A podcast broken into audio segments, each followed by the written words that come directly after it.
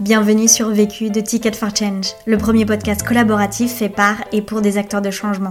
Bonne écoute Eh bien bonjour, je m'appelle Evelyne de Gersnogues, je suis coach spécialisée en reconversion professionnelle. Je suis formée euh, également à l'hypnothérapie, la systémie, la thérapie familiale et conjugale. J'exerce en distanciel depuis mon domicile, en région parisienne, où je vis avec mes deux grands-enfants. Aujourd'hui, en fait, j'accompagne euh, des hommes et des femmes en quête de sens professionnel pour qu'ils se découvrent, qu'ils découvrent leur potentiel, euh, ce potentiel qu'ils portent en eux mais qu'ils n'arrivent pas forcément à bien voir, et puis à partir de là qu'ils euh, qu'ils trouvent et qu'ils lancent ensuite leur activité professionnelle pleinement alignée à qui ils sont. Toute mon expertise est basée sur le fait de les aider à se défaire de tout leur, tout leur conditionnement, leur peur, leurs croyances, tout ce qui les empêche et les freine à l'idée de se reconvertir. La question. Comment bâtir son activité entrepreneuriale sans savoir où on va précisément? Le vécu. Ma vie professionnelle a démarré par 15 euh, ans de salariat assez classique finalement. Euh, j'ai commencé, euh, j'avais des études en, en finance, donc j'ai commencé assez traditionnellement à la suite de ça par quelques années en audit, puis en contrôle de gestion, et puis finalement j'avais j'avais ce besoin euh, de changer de, de vie, de changer de parcours, donc j'avais déjà fait il y a quelques années une première euh, reconversion, et ce qui m'a amené euh, à devenir responsable d'une plateforme informatique. Et puis en 2016, comme ça arrive pour bien des gens à l'heure actuelle, j'ai je suis partie en burn-out, ce qui m'a remis sur une toute nouvelle voie, ce qui a nécessité de remettre en cause à la fois ma vie professionnelle et finalement ensuite derrière ma vie personnelle. Et ça a été un changement radical de vie en fait. Du coup, je suis passée à l'époque du salariat à l'entrepreneuriat, je suis repartie d'une totale feuille blanche. Je n'avais aucune idée précise au départ de ce que j'allais faire. Je savais que ce que je ne voulais plus, ce, que, ce qui ne pouvait plus faire partie de ma vie professionnelle. Par contre, je savais absolument pas ce que j'allais faire, ni ce que je voulais, ni comment j'allais mettre en œuvre. J'avais à l'époque en plus une pression financière importante qui faisait que j'étais dans un, dans un vide total. Premier apprentissage. Avancer pas à pas et notamment sur la base d'un élan du cœur. Mon burn-out en fait m'a apporté une clé euh, super importante euh, à ce niveau-là qui est celle de il faut partir de cet élan qui est plus un élan du cœur. Au départ, moi, j'avais juste au fond de moi ce, ce truc de me dire c'est quelque chose qui est en lien avec l'envie d'aider, l'envie d'accompagner en fait des personnes à être mieux dans leur vie. Ça m'a orienté euh, vers des différents types de solutions que j'ai essayé pas à pas. La première, les premières euh, ont été celles de de me lancer dans la, création et la vente de contenu sur internet et notamment autour de, sujets comme celui de la timidité parce que j'avais un parcours de très grande timide pendant pendant des années qui m'a qui m'a quand même pas mal pourri la vie.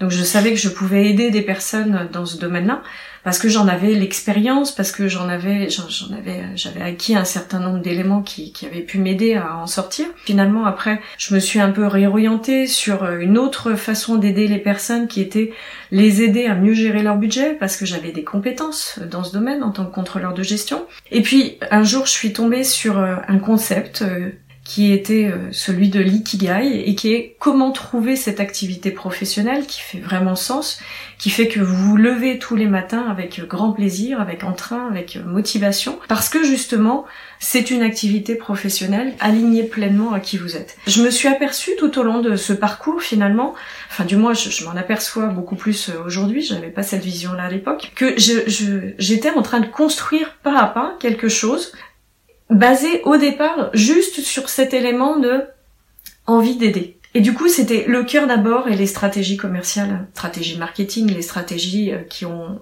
qui ont en fait cet objectif de répondre à la question est-ce que ça va marcher? Est-ce que ça va être rentable? Est-ce que je vais pouvoir en vivre? Tous ces aspects-là, je les ai finalement intégrés, mais plus tard, le démarrage et ce qui a fait la réussite de chacune des étapes, c'était de suivre cet élan du cœur et de construire pas à pas mon offre. Deuxième apprentissage. Accepter de couper des branches. Mon parcours, il a été jalonné de différents lancements, différents tâtonnements. J'ai d'abord ultimement essayé de vendre des produits sur internet. Et puis finalement ensuite je me suis formée à l'hypnothérapie, à la PNL et à chaque fois je me rendais compte en fait qu'il y avait des choses qui faisaient que certes je dégageais des revenus, mais que ça ne prenait pas suffisamment d'ampleur pour finalement en vivre correctement. Et puis j'avais cette petite intuition quand même au fond de moi, c'est pas par là que ça se passe. L'apprentissage que j'en ai tiré tout ça, c'est de couper les branches, c'est-à-dire à un moment donné d'être dans ce, discernement et de se dire ok, non, décidément, il y a cette petite voix que je dois écouter en moi, qui est une voix très intuitive, que l'on ne sait pas rationaliser. C'est ce qui s'est passé en l'occurrence sur l'hypnothérapie. Euh, j'ai tenté de faire des séances euh, d'hypnothérapie. Après, j'ai continué l'hypnothérapie à travers mon activité de coaching en me disant mais si finalement ça peut aider un certain nombre de clients parce qu'on travaille directement sur l'inconscient. Donc jusqu'à ce jour où je dis mais non, décidément l'hypnothérapie finalement tu ne prends pas plaisir à le faire. Donc même si rationnellement effectivement il y aurait du sens à faire ça, non, arrête, coupe ça. Dès lors que je cessais finalement euh, cette chose qui me semblait quand même pas juste au fond de moi, dès lors que je suivais cette, euh, cette intuition, je pouvais m'apercevoir qu'il y avait des choses plus alignées qui apparaissaient. Ça me permettait d'ouvrir sur, euh, sur d'autres champs possibles, bien mieux, bien meilleurs, qui m'amenaient vers une meilleure réussite. Et puis, de toute manière, à chaque fois, même si on renonce, on a toujours appris quelque chose. Pour ce qui est de l'hypnothérapie, j'ai pu me rendre compte par la suite que finalement, c'était pas tant pour en faire usage pour des personnes extérieures que, c'était utile. Je continue à faire régulièrement de l'auto-hypnose euh, euh et à obtenir un certain nombre d'éléments qui sont super utiles pour moi. J'ai une métaphore que j'utilise assez souvent avec euh, mes coachés justement pour euh, pour parler de cet élément-là, c'est l'arbre. L'arbre, il puise son énergie dans les ressources qu'il tire du sol pour à un moment donné progresser, se développer euh, vers le haut. Et on conserve des branches mortes, si on des, des, des branches qui n'ont plus lieu d'être, eh bien il y a une partie de l'énergie qui est utilisée à mauvais escient. Troisième apprentissage. Savoir investir dans sa reconversion. J'ai senti très vite quand euh, quand euh, j'étais dans cette phase pré-burnout, burnout, j'allais pas pouvoir m'en sortir toute seule. Et du coup, j'ai commencé finalement dès ce moment-là à me faire aider en prenant une coach en développement personnel ce qui m'a permis en fait d'éclaircir mes idées à l'époque. J'étais j'étais quand même vraiment perdue. Ça m'a permis aussi de remettre plein de choses en perspective et trouver un soutien, une aide qui était vraiment nécessaire dans une période qui était très très chaotique euh, pour moi. Et puis par la suite, j'ai investi dans différentes formations, euh, à la fois euh, sur des notions techniques, sur des notions de vente, de marketing, et puis aussi sur des notions un petit peu plus entrepreneuriales, puisque c'était aussi un domaine que finalement je découvrais en passant du salariat à l'entrepreneuriat. J'ai pu investir sur une formation au départ pour vendre des produits en ligne, Aujourd'hui, euh, c'est pas ce que je fais. En tout cas, j'ai pas de produit en ligne vendu euh, qui me génère un revenu. Peut-être qu'un jour je vais le faire, mais c'est surtout que cette formation, elle m'a mis le pied à l'étrier de la connaissance marketing, la connaissance en termes de vente, et qui ont été des éléments super importants pour ce que je fais aujourd'hui. J'aurais jamais pu arriver là où j'en suis aujourd'hui si je, ne m'étais pas fait aider quand on parle d'accompagnement, c'est c'est pas forcément d'investir beaucoup d'argent, mais c'est en tout cas d'être dans cette notion d'aller trouver les personnes qui peuvent nous aider sur notre chemin. Proposition d'accompagnement euh, payante, mais il y a également aussi plein de solutions qui existent même en gratuit ou même euh, des solutions qui sont aidées, euh, je pense notamment au CPF, Pôle emploi et autres. Quatrième apprentissage. Ne pas attendre d'être parfait pour se lancer. Cette notion de perfection, elle n'existe pas dans l'absolu. Elle est relative, elle est relative aux personnes, elle est relative aux circonstances, au temps, aux situations.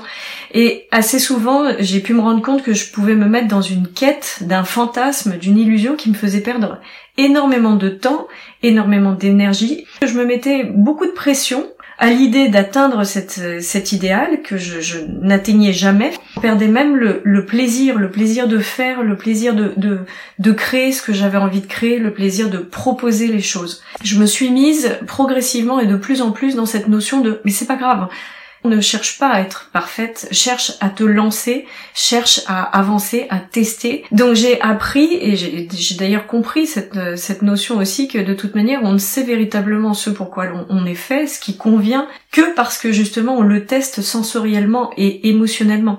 Donc je me suis mise de plus en plus à lâcher cette notion de perfection et à me mettre tout de suite dans l'expérience le plus vite possible. Et je me suis même rendu compte que je pouvais même embarquer mes potentiels clients en disant simplement, ok, voilà, je me lance. Ce sera peut-être pas parfait. Par exemple, sur euh, sur des, des process de coaching, ben, au départ, je leur disais clairement, je démarre, donc euh, on va partir sur trois mois, mais s'il faut, je vous accompagnerai plus longtemps, ou s'il faut, j'avais j'avais identifié que je pouvais passer plus d'heures avec eux, au-delà des heures de séance officielle. Bref, j'avais identifié un certain nombre de choses qui étaient des compensations éventuelles, si je me rendais compte que sur le parcours, ben, il y avait des choses qui n'étaient pas totalement parfaites. Pour pouvoir vérifier qu'à chaque fois c'est ce qui me convenait, pour me réaligner progressivement et de plus en plus, atteindre cette notion de ok, c'est vraiment ce qui me convient, c'est vraiment ce sur quoi je suis fait, c'est vraiment là que je peux apporter cette valeur. Et c'est quelque chose que je, je pratique encore.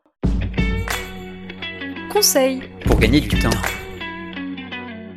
Trouver les personnes qui sont des bons modèles pour vous. Ça peut être des personnes, encore une fois, que je vais aller chercher pour me faire accompagner, mais ça peut être également des personnes qui sont dans mon cœur de métier, ça peut être euh, même dans une sphère amicale, dans une sphère euh, familiale. Conseil. Pour gagner de l'énergie.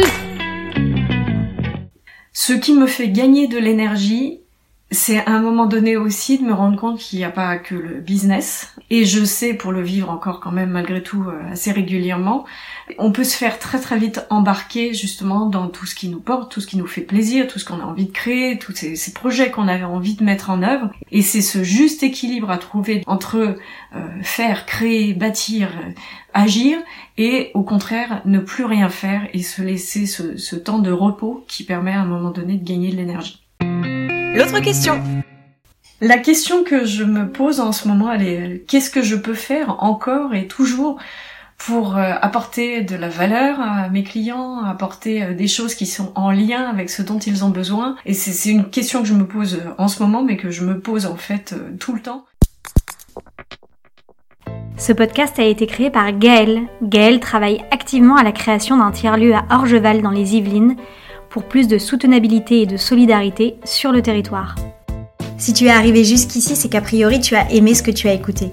Alors n'hésite pas à t'abonner, à nous laisser un commentaire et une pluie d'étoiles sur Apple Podcast. Et si tu souhaites toi aussi réaliser tes propres podcasts, rendez-vous sur notre site ticketforchange.org où tu trouveras l'accès à notre formation en ligne. À la semaine prochaine!